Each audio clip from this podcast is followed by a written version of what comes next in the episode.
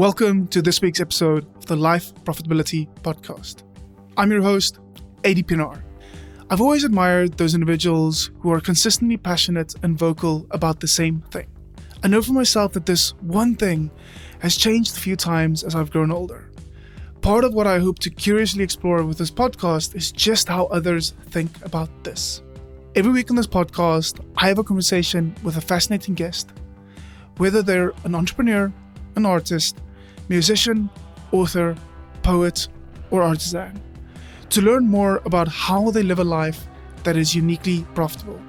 Today I talk with Brian Gardner, founder of StudioPress, and probably the OG in terms of the premium WordPress ecosystem. Brian and I both had our online genesis at about the same time and in the same space, where we both rode WordPress's early growth to successfully build our respective businesses. Throughout his journey, Brian has been a passionate minimalist designer, something which has always shone through in all of his work. One of the challenges that pops up in my life from time to time is knowing just what enough is. Whether that's knowing if something is sufficiently designed or answering the question of how much money is enough. These are things that Brian has a pretty clear idea about. I wanted to talk to Brian because whilst our respective journeys has had such a significant overlap, we also only know each other from afar. Yet, it has always felt like there's parts of Brian that I just know, and that's because he's been so consistently vocal about the same things. As we explored our shared paths, we also spoke about living a minimalist life, what it means to grow up, side projects, and how to commit to the next big thing in one's life. This was a total trip down memory lane for me, and I think the collaborative reflection by both Brian and myself, as we both built businesses side by side, results in an interesting and vulnerable conversation. I hope you enjoy this conversation with Brian Gardner. Awesome. Hey, Brian. Thanks for being here. Thanks for having me. It's been a few years probably since we've talked, and it's been longer than a decade since we've sort of known of each other. And so, yeah, it's sort of a, like you said, a walk down memory lane and kind of a full circle deal here. Yeah, totally. And I mean, yes, I mentioned to you before we started recording that, you know, in researching and prepping for this, it was kind of walk down memory lane for me as well. I mean, I think you and I have shared very similar or parallel paths as well. So yeah, totally. It was a massive trip down memory lane. So, but on that note, like for kind of listeners that don't know who Brian Gardner is, like if you like walk into a party and you meet someone new, like how do you actually introduce yourself today? It's funny. It depends. I usually just kind of go with, I'm Brian Gardner. I design and do internet marketing stuff. And that's usually the extent of which people can understand. If you talk about like development, WordPress, and things on a more granular level, of course, if we were at a WordCamp, it's a different conversation. But just in general, a lot of people, although it's getting better, like early on, you would say, oh, I'm in internet marketing and and people had no clue what that was. But now the internet stuff has become more commonplace. And so people sort of understand it more. And so, yeah, I just kind of like brush it off. And if they want to follow up and they'll ask a question and then we can get into a deeper conversation around exactly what it is I do. I'm like, oh, you really want to know. So then I'll tell you what I really do. So yeah, you're not in IT and you don't fix wireless printers. Correct. That's how I got started a long time ago, but that's not what I do now. So I want to kind of, at least, you know, in terms of when you came on my radar and kind of you take you back to the moment. So, you know, 2006 odd, you left your project management gig at an architectural firm, right? Mm-hmm. And you start working on StudioPress, had a different name at the time, but essentially worked on StudioPress. And then kind of thereafter, two kind of big changes happened for you, right? Which is first StudioPress merged with Copyblogger, and you kind of last year sold, you know, Copyblogger or StudioPress to WP Engine, right? So I'm very keen to that very condensed version of your journey. Like back in 2006, why choose WordPress as the first thing to do? You know, I was in Blogger first. I legitimately started out blogging with Blogger, and then somebody said, oh, that's child's play. You got to do the WordPress thing. It's like a grown-up version of blogging. And so then I learned that everything I've done online has been self-taught. No school or education around graphic design or, you know, development or anything like that. And so once I started to understand WordPress, it made sense and started freelancing a little bit. And of course, once Revolution, which was sort of the predate of StudioPress, was a thing. And the, you know, as you know, back in those days, the heydays, the gold rush of WordPress themes, very quickly made it a decision that was really hard not to make, which was, well, this is, I'm making almost more a month here than I am in my day job I do in the entire year. So at that point, and of course, behind that was the desire to be one of the internet people and go work at a Panera or a Starbucks or whatever. And so like, there was no reason at that point. I needed a few months worth of that sort of track record to make sure it wasn't, I'm going to quit my job and then like in a month from now, I'm going to have to like crawl back to it. And so I haven't looked back. It was a really fun time. Lots of learning, lots of life lessons, business perspective and stuff like that. Things I did poorly, things I did well. It's been a really long journey. It feels like a very long time, yet it feels like yesterday at the same breath. Yeah. So what I'm wondering there, Brian, is say, I mean, going from Blogger to WordPress, right? And it sounded like it was, you know, based on some kind of recommendation from others, like in your world, right? Say the recommendation was to get into Drupal, right? Which, you know, to listeners that don't know, I mean, like Drupal as merely kind of, as a different platform to WordPress has simply not had the same kind of traction than WordPress, right? And I think you and I both agree that part of, you know, your success with also WordPress was just this massive, you know, kind of wave that we rode out, right? But I'm wondering, like, say, for example, that you had just stumbled onto something else. It wasn't WordPress. Like, how do you think that would have played out?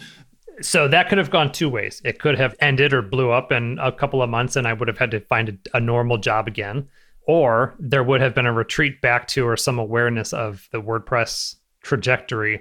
And, you know, maybe I would have ended up back there anyways. Like, I don't know, because it was probably a year or two down the road from, you know, Drupal and Joomla and some of those early CMSs that were sort of neck and neck. It could have been any of them, really. And as much as we like to bag on Matt for the way he does things, I think he probably, as a leader in the space, whether we agree with his decisions or not, or the way he does things might be a different story. But I think he's the one that made the difference of why WordPress pulled ahead. And of course, and I go on record saying this because I truly believe this. I don't ever expect anything from it, but I do think people like you and I and Jason and Corey and Chris Pearson really played a key role in the growth of WordPress, just as it went from blogging platform to sort of magazine site to, you know, regular website. And I think had it not been for the movement of premium themes, which I think was a pretty significant part of the growth of WordPress as well, we are partly responsible for where it's at now. Yeah, that's actually been interesting and kind of, it links back to, or at least in my mind, with the preface that I was going to throw in there with the question, which was, if I think about an artist gets started, right? They have to pick their medium, right? Whether it's oil on canvas or like pencil drawings or whatnot, right? And to some extent, WordPress was our medium, right? That we chose to do work with. And I think what you're saying, and kind of taking that one step, art analogy one step further here, is that by others creating an ecosystem around the medium WordPress, that also kind of helped the medium itself, right? Because the medium gets used and interpreted and shared. Do you agree with that? Does it resonate? I do. And I also agree with the fact that people who are artists at their core, you know, you and I as designers and such, I think there's an element of, or there should be, at least for the successful ones, an element of like the canvas in which they're painting on versus like where there's potential.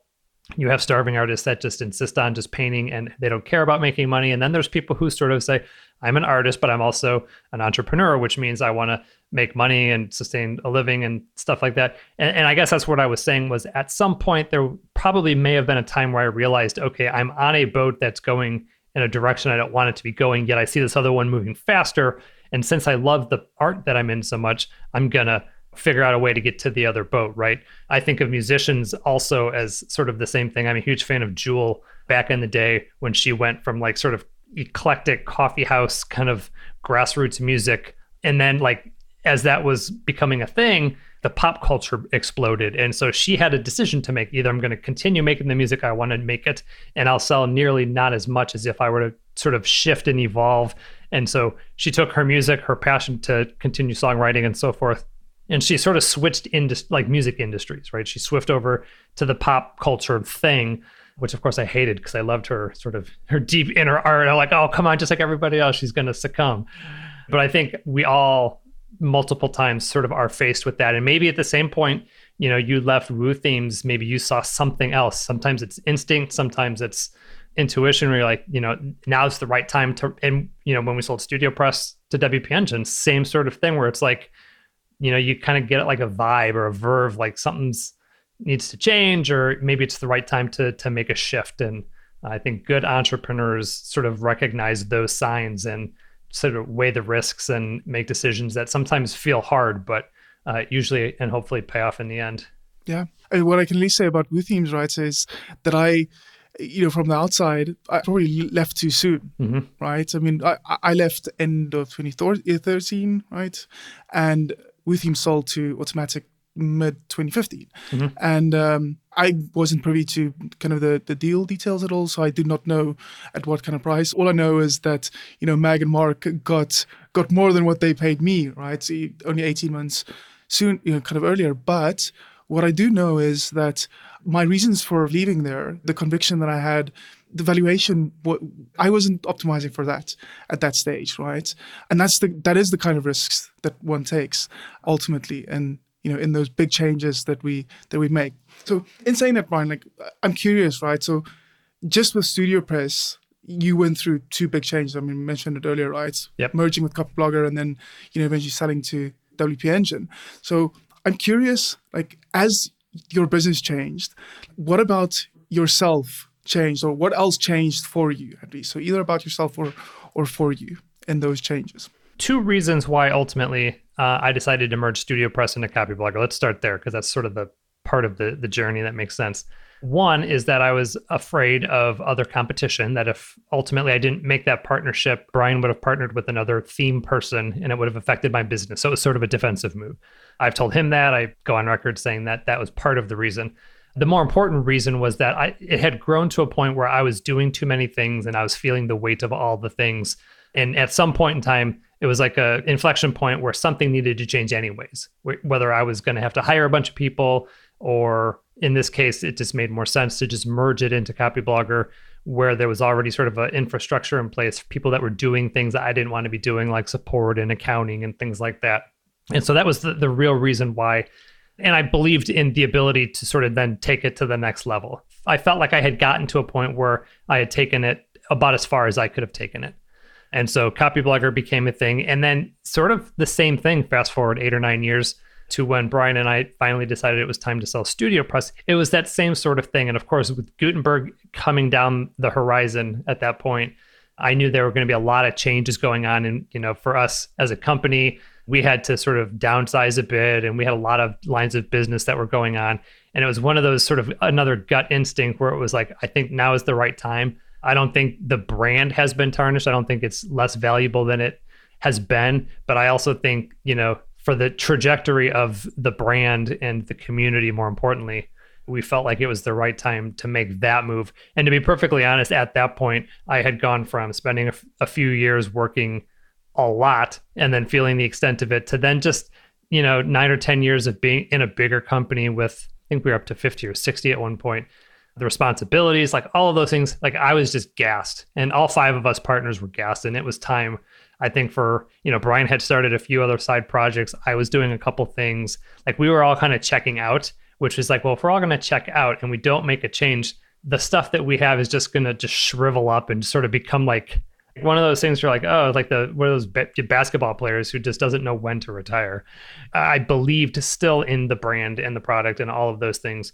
And we were like, I think if we found somebody who also recognized the same value in it and could then sort of breathe new life into it, sort of resuscitate it, invest into it, which WP Engine has done far more than I had ever been expecting, I feel like, you know, it's a win-win.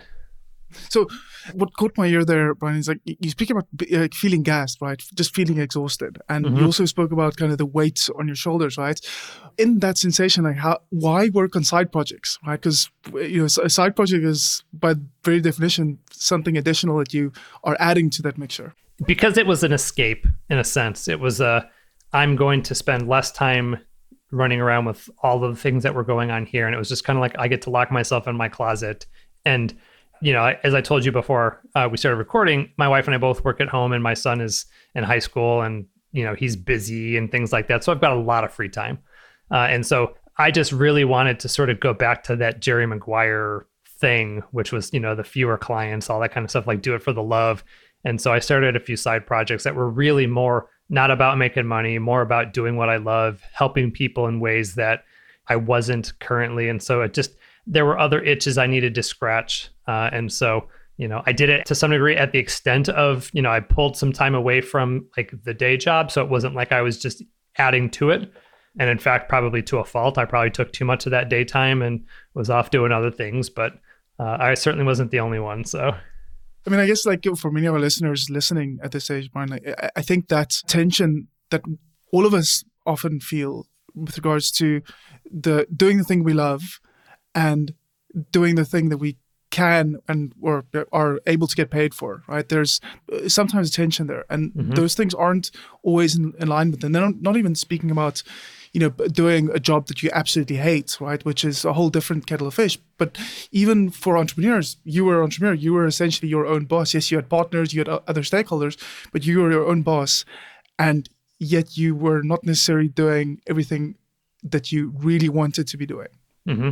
Yes, that is true. But I will also piggyback that and say there is a huge difference between what you, at least for me, what I want to be doing versus what I should be doing.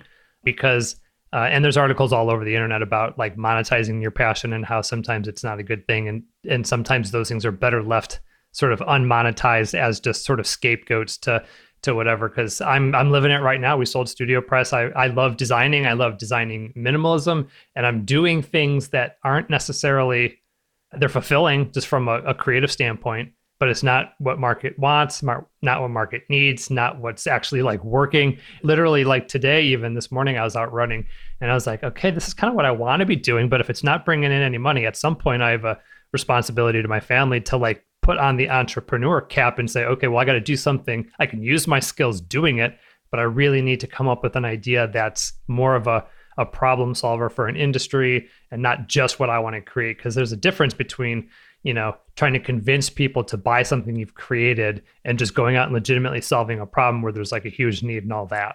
What is that difference for you at least? That's a tough question. I'm not even sure I have a great answer other than the fact that I acknowledge that I have an inner struggle between like wanting to like force the stuff I want to do and create onto people and say, hey, buy this because I made it. And a lot of people don't care. And that as an artist, that's really tough when, as we talked about earlier with the music industry, people like want to create a record. It's like the best thing they've ever created, but no one's buying it, right? Because maybe culturally it's not what's popular or where there's huge needs and stuff like that. And so I have a hard time sometimes kind of dividing that time, saying it's okay to go out and kind of create some things for fun and do things that are fulfilling, but you also have to like kind of put on your big boy pants and like do business things and company things and industry leading things that are uncomfortable and challenging and, you know, really stretch you sometimes. Well, yes, right. And I'll just continue playing devil's advocate because I like the idea that I can ask you uncomfortable questions here, right? But why do you think that link is always back to entrepreneurship in some way, to business? Why does that narrative start with, here's something that we're going to create as artists, as a maker, as an entrepreneur, as a designer, but then eventually that narrative goes to, well, we need to figure out some kind of entrepreneurial thing here. Why is there not an alternative? Like, is there an alternative to kind of that and shaping that narrative? I wish there was. I think our culture now sort of defines success as, you know, how much, not how much money you have or whatever, but just how much you make. And of course, in our industry, the internet, the tech, it's always about, you know, who's successful, who's got more users. And so there's such a value placed on metrics that, you know, for people like you and I who've been around this for many years, like it's sort of just in the DNA of the process to think, okay, I want to create something and like to instantly just go to like, how do I make money from it? How do I get people to like me for it? And all of those things. There are days where I'm going to close up shop and I'm going to go off the internet and I'm just going to go move down into the middle of the country and just like truly create for the love of creating. And I do think there are times where the opposite happens in that case, where it's like, those are the stories that then kind of long tail become successful because they're done for the right reasons. And, you know, because I think now everything's an equation. It's you know, oh, if I do this, this, and this, then I can become that. And you can't put art through that process. And so I think I'm I'm a romantic. I'm an emotional guy. I fall in love with everything I do and create. And so kind of like by nature of that, I'm so invested. I'm so attached to that. And so it's really hard to then put on the filter of like, even though I want to put on the filter of how do I make money from this? And I wish that wasn't always the question, but it just becomes the question, whether we like it or not. At some point, you know, everything needs to lead to something. Yeah. So I'm hearing you say there, you put a lot of yourself into the things that you do, like maybe to different extents, right? Maybe some of those you filter and chisel in different ways when kind of the primary goal has been commercial value and profit over time. But I'm wondering, like, if there's a single thing that you've created, Brian, that where you feel like that thing, project, whatever it is, that is where you manifested yourself. Like Brian is manifested in that so accurately. What is that thing? Does it exist? I don't know if it exists, but I'm tried to make it exist. I have a side project called Minimology, which I thought was like the greatest name, domain, $6. All the socials were available. And I was like, I'm going to make it a lifestyle design, like all the things I really care about, right? And I'm going to make it into a brand that does this. And then at some point you have to realize, okay, well, that's great, but now nothing's selling or I'm not making money from it. And so like, then there's always the struggle. Well, do you continue down that path and just really believe in the long-term goal? Or do you just hop onto the next thing and sort of put that away and say, okay, well, that didn't work, which breeds all kinds of insecurity questions and things of that. Like, am I good enough? Was I lucky? Like all the things that you probably, you know, in conversations we've had with various colleagues in our space, you know, like nothing is just simple anymore. You know, whether it's life, family, business, like there's complexities everywhere. And I hate that. But in the same breath, like it's the reason like why such great art gets created, because there's so much more competition, not just in the WordPress space, but just in any space, social media, all the noise, all the distraction, you know, and then we throw, as we were talking earlier, also all kinds of sort of facades and charades and ulterior motives into the mix. It's really hard to believe almost anything anymore, to be perfectly honest. It's like everything's propaganda, everything's, you know, done for a reason. Like, you know, I live in the United States and Donald Trump is our president. Like that tells you all you need to know just around what are we all doing here? You know, like I don't even know anymore.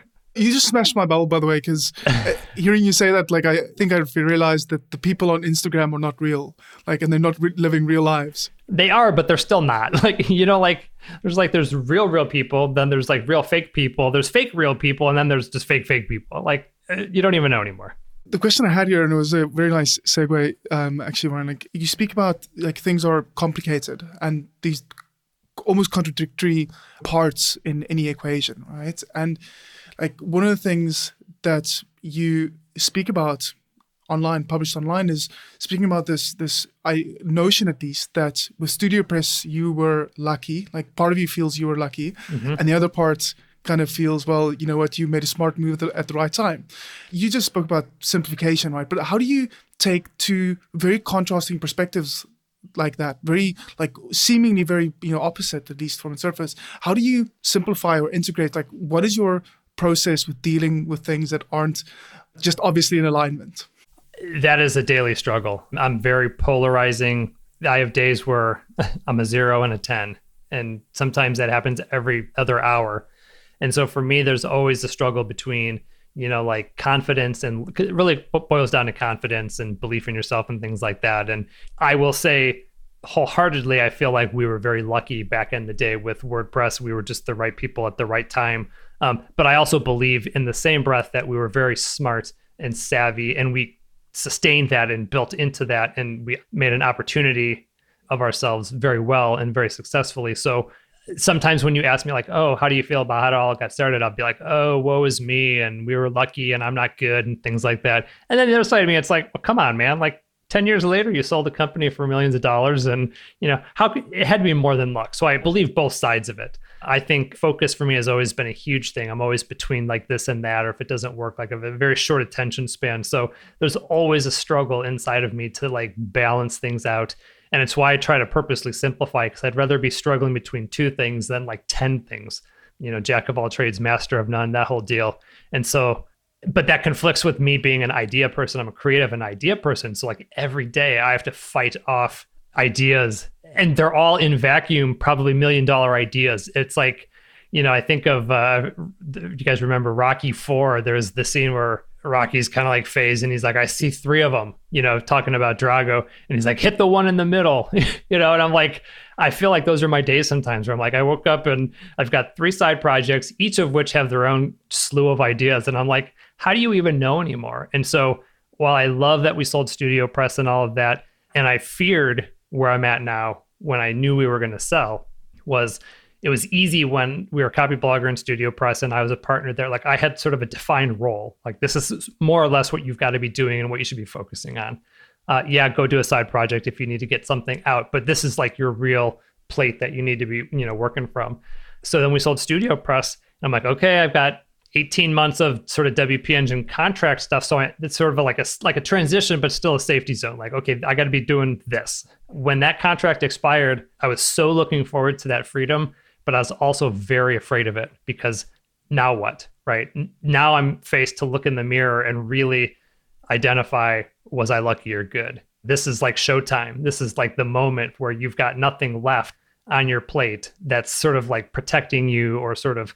And when you sold WooThemes and sort of Convergio, probably the same sort of thing where you're like, oh, am I going to do that? And of course, once lucky, twice good, right? So and you've now are on the second side of that. And I haven't gotten there yet. And so like, I'm very nervous around the things that I do and how I invest my time, because I'm like, a lot of eyes watching you too. Like, hey, what's he going to do next? And is he going to fail? And stuff like that. So yeah, I have days where I'm an emotional wreck. Well, I think that, you know, that's the same for all of us. I don't think... Yeah.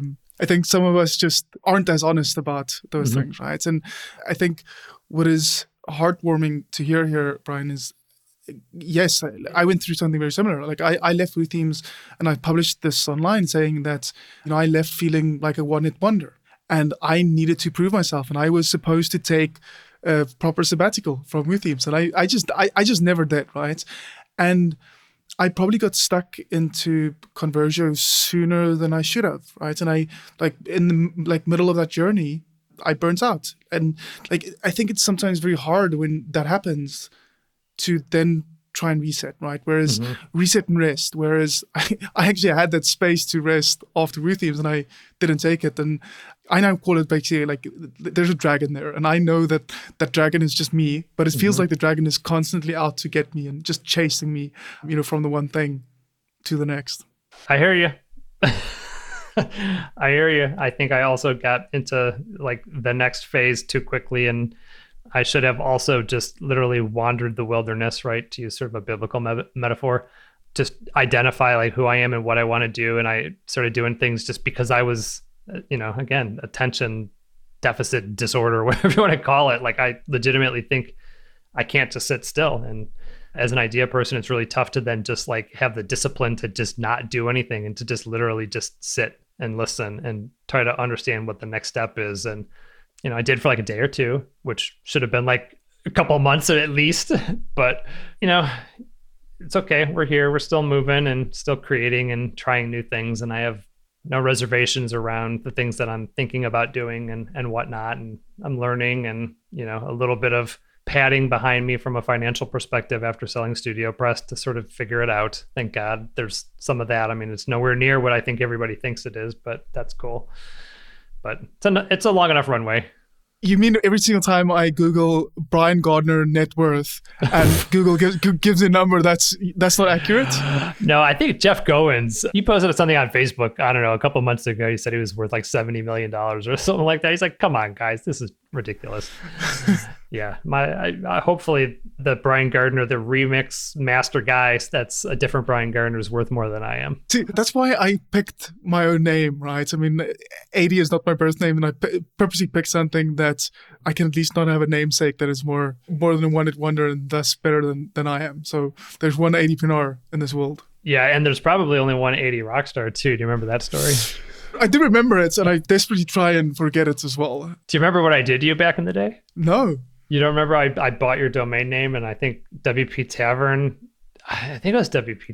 somebody was like, made a big deal out of it. And I was like, come on. I was like, you know, like I was this like horrific villain. I'm like, I think I even just transferred it to you, and whatever you did with it, you did with it. But I was like, you know what? We all don't know any better. Like when we're little juveniles and we all got started. And I think, you know, you and I had a really great conversation with Chris Pearson about I don't know, 2 or 3 months ago, where we're just kind of like, I just felt the need to like own some of my baggage with him and just like, look, dude, things that happened 8 years ago is not who I am now and stuff like that. And so, you know, I just wanted to feel a little better about things I had said about him and stuff like that. And I'm like, we all grow up. I'm 45 now. Like, I don't have at all the patience or the desire to play games and do things that some of the people did back in the early days of hashtag WP drama and stuff like that. Yeah, totally right. And I think when you're so encapsulated in a very intimate ecosystem, like it's just, there's a little fire that breaks out. I mean, I was known for that as well. Like if I saw a little smoke, like I came there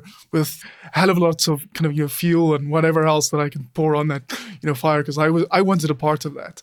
Admittedly, I think early on too, I think we got off to the wrong foot, because I think my first instance of you was at your Revolution as a joke or something like that. That was you, wasn't it? Yeah. You published something where you basically called me out, and not as a fraud, but just, I think, you know, you were young and ambitious, and I think you were talented and probably far better at stuff that I was doing, and you probably felt it, and that's how I took it. And so of course I reacted to it as any person who felt sort of trapped in a corner, but I'm like, come on, I'm like, life's too short to do that stuff. And 15 years later, or however long it's been, it's like, here we are, sort of like the old grandpas of the WordPress, and, you know, so much has changed, but so much is still the same, you know, just roll with it, I guess. Yeah. And I guess like part of my own growing up there, right, is that back then fiercely competitive, today still fiercely competitive, but neither business nor life needs to be a zero-sum game. Like I truly believe in the kind of rising tide lifts all boats kind of mantra in terms of the way I want to conduct myself. And even,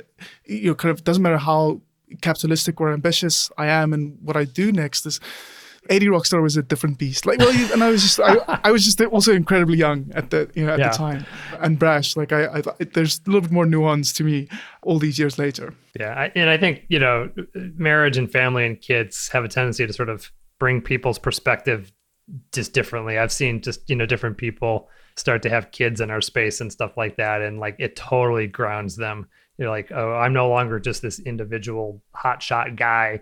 Now I've got a wife to answer to. I've got 3 kids running around. I got to, you know. Totally. So I want to get back to just kind of some of the minimalist stuff, some of the simplification stuff, right, Brian? So you write online, you say, as creatives, the environment we surround ourselves in can heavily impact the art that we produce. Mm-hmm. So I'm keen to know, like, what is the kind of environment that you've created for yourself to be professionally successful? Well, it started without sidebars. That was a literal movement that I created. That was my first side project when I was at Copyblogger. I created a website and a community called No Sidebar, which was literally a result of me just wanting to remove sidebars from my website and wanting the entire internet to do the same thing. Very quickly, that transformed into sort of more of a figurative thing of speech. I sort of dovetail my journey with Joshua Becker from Becoming Minimalist. We became really good friends. And aside from literally the distractions on a screen, sort of that season of my life really opened my eyes to removing the things that get in the way of our lives, that just get in the way of what we want to do. You know, like I think as family people, as entrepreneurs, as individuals, like we fill our lives, our calendars, our minds, our closets with things just because society tells us we should. We're trying to keep up with the Joneses and do all of these things that really are sort of against just good well-being. And so we do all these things.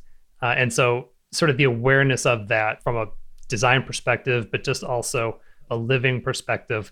So to answer the question specifically, I run as my first outlet of, this is my way of like removing myself from the computer, from being able to do things that I will do for 16 hours when I get back. So the 1 hour away, it has by far been the most fruitful sort of carving out of time. Some people do yoga, some people, you know, meditate, they listen to music or do whatever, but I go run. And aside from the physical benefits, of course, of running, I have probably had, even this morning, some of my greatest sort of epiphanies in life, in business, ideas, even just design ideas. Like, oh, I could do this and that. just out in, I live in Chicago, suburbs of Chicago. So we were sort of out in the country by farms and have rivers and stuff like that. And it's not as majestic as like the mountains of Colorado or down where you are, South Africa, but you know, like it's good. It's good for the soul to just have even an hour a day or, you know, every other day or something like that, just some time to like, just decompress. And so running and showers are my two. You know, I take longer showers than I should, not because I like hot water, just because it's like time away. It's like this kind of refreshing to not be sitting in front of the computer. And I've got some good creative sessions in the shower too, where I'm like, it's good times. I'm 100% with you on the running. Like I'm a runner myself. I also discovered running late in my life. Mm-hmm. I think there's what I've learned since both psychology and just physiology, but like literally the act of running and movement and the way kind of that stimulates both left and right brain, like that is part of why we have those epiphanies or those ideas or manage to resolve some difficult things, you know, during a long run. Like even though like my lungs do not have the oxygen to run any further or faster, somehow it kind of my brain decides, well, it's got its, you know, enough oxygen to figure out this thing that I've been mulling over for, you know, for weeks, and then just in a single split second that penny drops. So 100% with you on that. So no sidebar, right? Speaking about clutter and the stuff we put in our closets here, because that kind of, and you speak about the kind of the choosing less, right? Mm-hmm. Often as well in the same, you know, vein, at least online. I'm curious to know, what was the first like significant decision, right, that you ever made where you prioritized simplicity or this notion of less? It's funny. I was just thinking about this story the other day. So when the StudioPress heyday was going down and we were doing well at Copyblogger and making money, things were going well. And so Shelly and I built a 4,000 square foot brand new home, brick home. Like it was majestic and it was everything we wanted it to be and a whole lot more. At least so we thought, right? And so shortly after we built and moved in and started doing things was when my relationship with Joshua really blossomed, and just the whole idea of living with less, below your means and all this other kind of stuff. At that point sort of started the downfall a little bit with revenue around the company and stuff like that. We had to lay a few people off. And for the first time, you know, to live in a big house when you have lots of money is fine. It's easy to do. But then when the money becomes less there, but you still have the responsibility and the weight, as we talked about earlier, the responsibility of, you know, in this case, the house, the income and the family, it started to weigh on me and it started to affect me emotionally. And on some level kind of affected our relationship because she wasn't aware of as much as she should have been some of the financial things. And so she was doing things and I was resenting her for them and things like that. And so the biggest decision we ever made was we finally had a falling out one day where I was just like, I totally just lost it. I'm like, look, I'm like, sometimes the answer isn't always just to try to make more money, right? Because there's only so much time in the day. It's a finite thing. And I was like, sometimes the answer is needing less or having less priority. And so that conversation, we decided to put our house on the market. And so we sold the dream house that we bought, that we built in the spirit of simplicity and trying to just not fall apart, not, you know, like, and it was probably one of the most freeing days of my life was that day when we finally decided to do it. Of course, it took a couple months to sell and all that kind of stuff, but I was like, I felt so good after being able to like have a really good conversation, a healthy conversation with Shelly around this and having her understand and see the weight. I mean, because I don't think she realized until she saw like the tears in my eyes and just the angst that I was feeling, that sometimes that was just a product of like just more and more and more, you know, like it was too much. And so we sold that and built a much smaller house, less responsibility, less money, less mortgage, all that kind of stuff. We've moved since then because we transferred schools for my son, but and still live in a moderate house, but nothing like what it was. And so, yeah, so that was, and I blame Joshua. I always kind of tease him. I'm like, you made me sell my house, you know, your message, your ideology, like I believed in it. And of course, you know, from a spiritual perspective too, there's all kinds of, you know, just talk about, you know, to be the greatest, you got to be the least and all the things that, you know, Christians believe. So there was the conviction there too. So aside from just the normal convictions, it was like, this is like a waste of money. Like we have rooms in our house we haven't been in for 2 weeks. Like this is just not good stewards of our money. And so that was a pretty big season of our life where, you know, it was uncomfortable at times, but we felt like we made the right decision, and it was all in the spirit of simplicity. Thanks for sharing. And I think that kind of story, being vulnerable like that, most people don't do that just naturally or in any kind of conversation. So thanks for sharing. And I think I'd love to hear your thoughts, right? Because part of what you described there, that notion of more, like plays is so intertwined with how we understand capitalism and being entrepreneurs and building businesses, right? But it's almost like that extra consideration, which is always that weight on your shoulders. It doesn't get weighed, or not in the same way that we do the positive practice stuff in the business. And it is tough, right? I think that the need to always want to do more, make more, be more, gain more, like it's such a thing. And I am not great at it every day. I mean, I need to be reminded of sort of the simplicity, the less is more, and believe in that rather than just say it, right? Even nowadays, it seems like the less is more is like, is propaganda in and of itself. Like, oh, minimalism is all about like trying to, do more with what you had. Like, and so like everything, it's like motives and, genuineness in what you're trying to do and why you're trying to do it and stuff like that. I mean, it's tough. Like, I wrote up a little thing. I don't know if you can see it, but there's a sign behind me over my printer. I had made, it's called White Space is Where the Magic Happens. And I really, running is an example of that. Minimal design is an example of that, where less is truly more. And at the very core of my being, I believe in that. I get distracted sometimes and I kind of, slowly kind of fall off course once in a while. But I think the standards of which we live in and what we build ourselves around are important. It's what our family's built on. It's what I hope my next business is built on.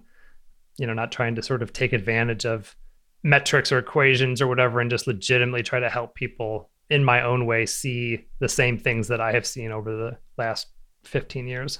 Yeah. So a little parting wisdom there then, Brian, like for anyone listening, if there was one kind of tip or trick that you wanted to leave with them, if they wanted to explore their own version of what less is more is for them, what is that? Like, where do they start? How do they even start thinking about figuring this out? I would say specifically that question, it's sort of hard, but like baby steps. I think people wake up one day and they read like a minimalism post or whatever, like, oh, I'm going to just sell everything tomorrow. Like, well, that's great if, you don't the day after then resent yourself for doing it. Like, I think there has to be just elements of progress and journey and like fundamental understanding of like why, because a lot of people will just go do like, oh, I just did this because this thing told me to do it. Well, okay, now you just sort of like playing like a sheep in a sense. Like, you need to understand why you're doing it. You need to feel why you're doing it. And so, for us, the house thing was really a long drawn out process of understanding like, hey, this is affecting us. This is hurting us, and this is going to hurt us in the future. So we have to make decisions, sort of accordingly, and sometimes it's something very, very simple. Like, I'm just going to buy an off-brand version of this thing, right? Or it might be something big, like I'm going to sell my 4,000 square foot house. But, people who are sort of new to the space or new to sort of, because what you don't want to do is resent the process. You don't want to go do something and then say, oh, this made me unhappy or uncomfortable. I threw something away I really wanted just because this guy told me to do it. Well, how genuine is that? It's just to usually just sort of maybe just take a little time and just take baby steps, I hear you. And the one thing that I'll add there, because you use the words, is truly knowing why, right? So in any kind of decision that we make, I think the internet and tools like WordPress have made it super easy for anyone to be a publisher. And I think we've oversimplified this notion that here's the blueprint with 3 or 4 steps to anything. And many people do those things without knowing why they're doing it. And they even accomplish it and they get to the other end of that. And then they are resentful, right? Because it probably didn't give them what they really wanted, really needed. So awesome stuff.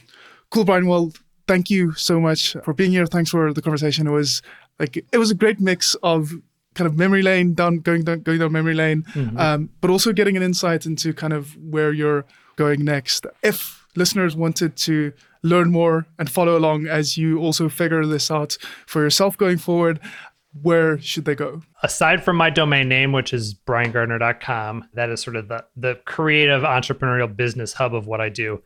Everything else, for the most part, on the socials is @bgardner, Instagram, Twitter, Facebook. I usually share more of sort of the process and the journey and things I'm going through. Those are a little more personal. social media outlets. So pictures of the running trail and things I'm thinking and feeling and stuff like that. So that's the best place. Awesome stuff. Cool. We'll get that linked up for anyone that is keen to see that. That'll be in the show notes. Thanks again, Brian. Appreciate it, Adii. Thank you so very much for having me. That's it from me for today's episode. If anything in today's conversation really resonated with you, please do send me an email on adii@lifeprofitability.com. That's adii@lifeprofitability.com. You can also leave a review on iTunes, which helps me to improve the show and perhaps also helps me to reach someone else that needs to hear this or might find this helpful. I'll be back here with another great guest next week. Cheers.